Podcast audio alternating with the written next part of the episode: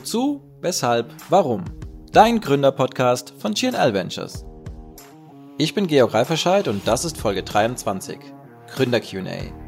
In der heutigen Ausgabe unseres Instagram-Live-Formates vom 25.11.2020 beantworten wir die folgenden Fragen. Was ist das größte Risiko? Wie finde ich einen Berater? Was macht eine gute Idee aus? Wie geht eigentlich ein Businessplan? Und mit wie viel Geld sollte ich denn starten?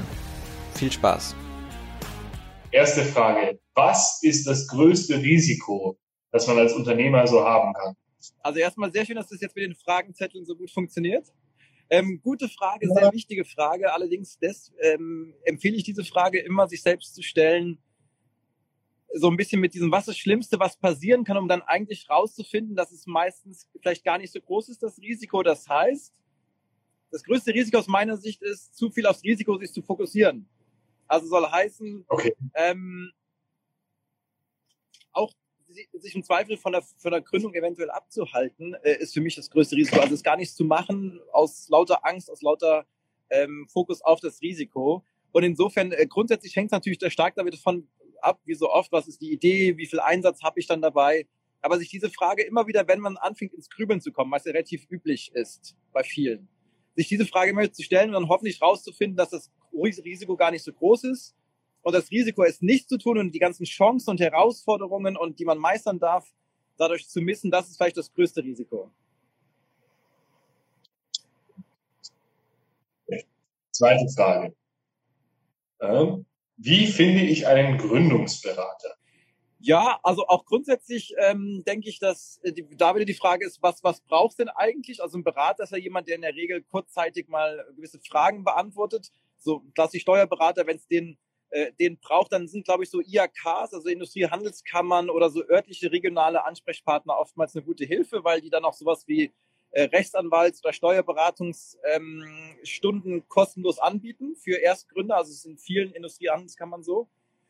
Ansonsten gibt es natürlich in vielen großen Städten vor allen Dingen verschiedenste Startup-Gründungsinitiativen. An Hochschulen gibt es sehr, sehr oft solche Einrichtungen, die einem da gut weiterhelfen können. Aber ich würde auch da wieder, wie immer, rauszoomen auf die Metaebene und fragen, was brauchst du denn eigentlich? Brauchst du mal kurz 2, 3 Fragen, die geklärt sind, oder brauchst du irgendwie vielleicht einen langfristigen Mentor, Sparringpartner an der Seite, und dann kann ich mich erst auf die richtige Suche begeben, weil wie so oft, erst wenn ich weiß, was ich will, kann ich auch das Richtige entsprechend finden. Okay, sehr gut. Dritte Frage. Selber lesen. Woran erkenne ich eine gute Geschäftsidee? Das ist, glaube ich, eine ganz wichtige Frage. Ja. Und ich bin ja auch, wie du ja auch weißt, nicht so der Freund von Ideensuche, sondern von Problemfindung, Probleme zu finden und dann darauf eine Lösung. Das heißt, eine gute Idee ist die ein Problem löst. Und warum ist das wichtig? Weil du dir von Anfang an dich in die Perspektive deines Kunden versetzt, also dessen Problem du ja löst. Also das ist deswegen, eine Idee ist nur dann gut, wenn sie ein Problem löst. Und das klingt jetzt vielleicht so irgendwie, ja, logisch, aber dann diese Perspektive von Anfang an einzunehmen, das ist das, was viele Gründer nicht schaffen, weil sie dann vielleicht denken, so, es muss irgendwie innovativ sein, ganz neu sein oder ähnliches, aber nein, bleib bei der Perspektive, sie muss ein Problem lösen, und denk aus der Sicht eines Kunden, und dann ist es eine gute Idee, weil sie dann von Anfang an eben genau das macht, sie beantwortet die Fragen, die deine Kunden haben. Sehr cool. Oha! Das ist echt gar nicht mal so mit auf die Straße zu machen. Wie schreibe ich einen Businessplan? Genau, wie schreibe ich einen Businessplan? Ja. Also, das sind natürlich Fragen, klar, die sind so Standardfragen, die, letztens sagen wir mal so, wenn man jetzt googelt Businessplan, dann sieht man in der Regel 8 Kapitel mit Executive Summary. So, mein Produkt, meine Dienstleistung, mein Markt, Wettbewerb etc. Insofern ist das ja nicht die Rocket Science, da die Struktur von einem Businessplan zu finden, sondern ich würde auch da wieder rausgehen, erstmal ein Businessplan dient dazu, dir eine Struktur zu geben. Ja, das heißt also, wie schreibe ich einen Businessplan, ist jetzt das schwierig beantwortbar, es sind einfach verschiedene Kapitel, die darin beinhaltet sind, und die gilt es in der Kürze auf den Punkt zu bringen. Aber das ist ja nur dieses Format Businessplan, wenn man das denn braucht.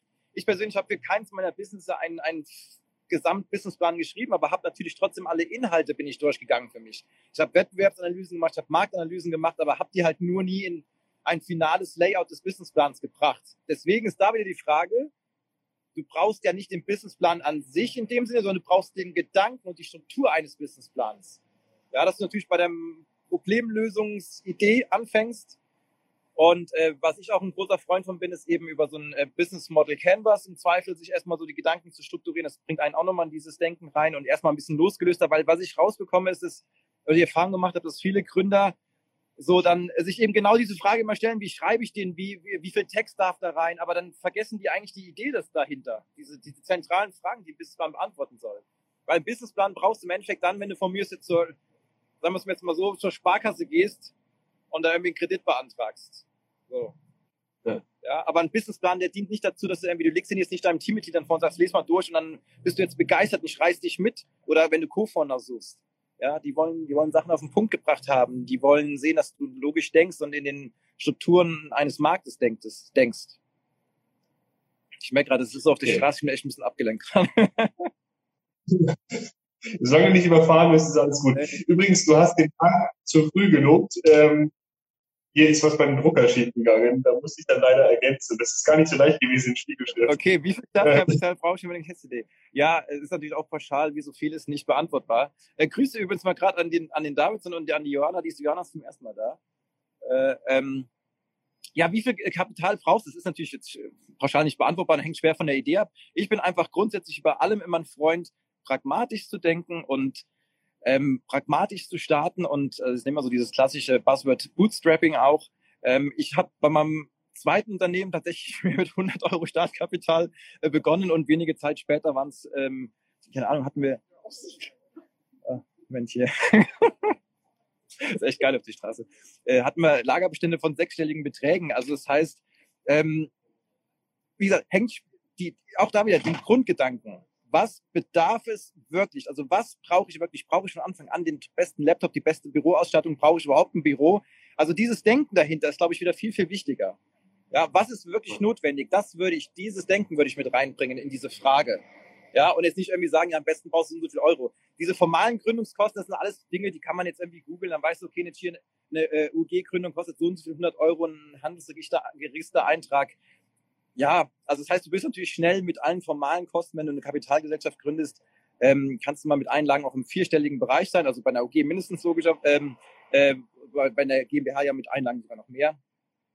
Aber das sind, ich würde eher, wie gesagt, mit dem grundsätzlichen Herangehensweise, meiner Denkweise an, muss ich direkt schon alles haben, muss es schon blinken und glänzen überall?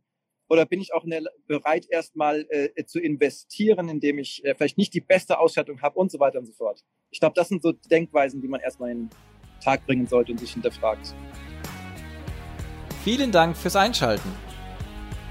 Wir freuen uns über dein Feedback und deine Fragen unter www.gnl.ventures. Bis zum nächsten Mal bei Wozu, Weshalb, Warum?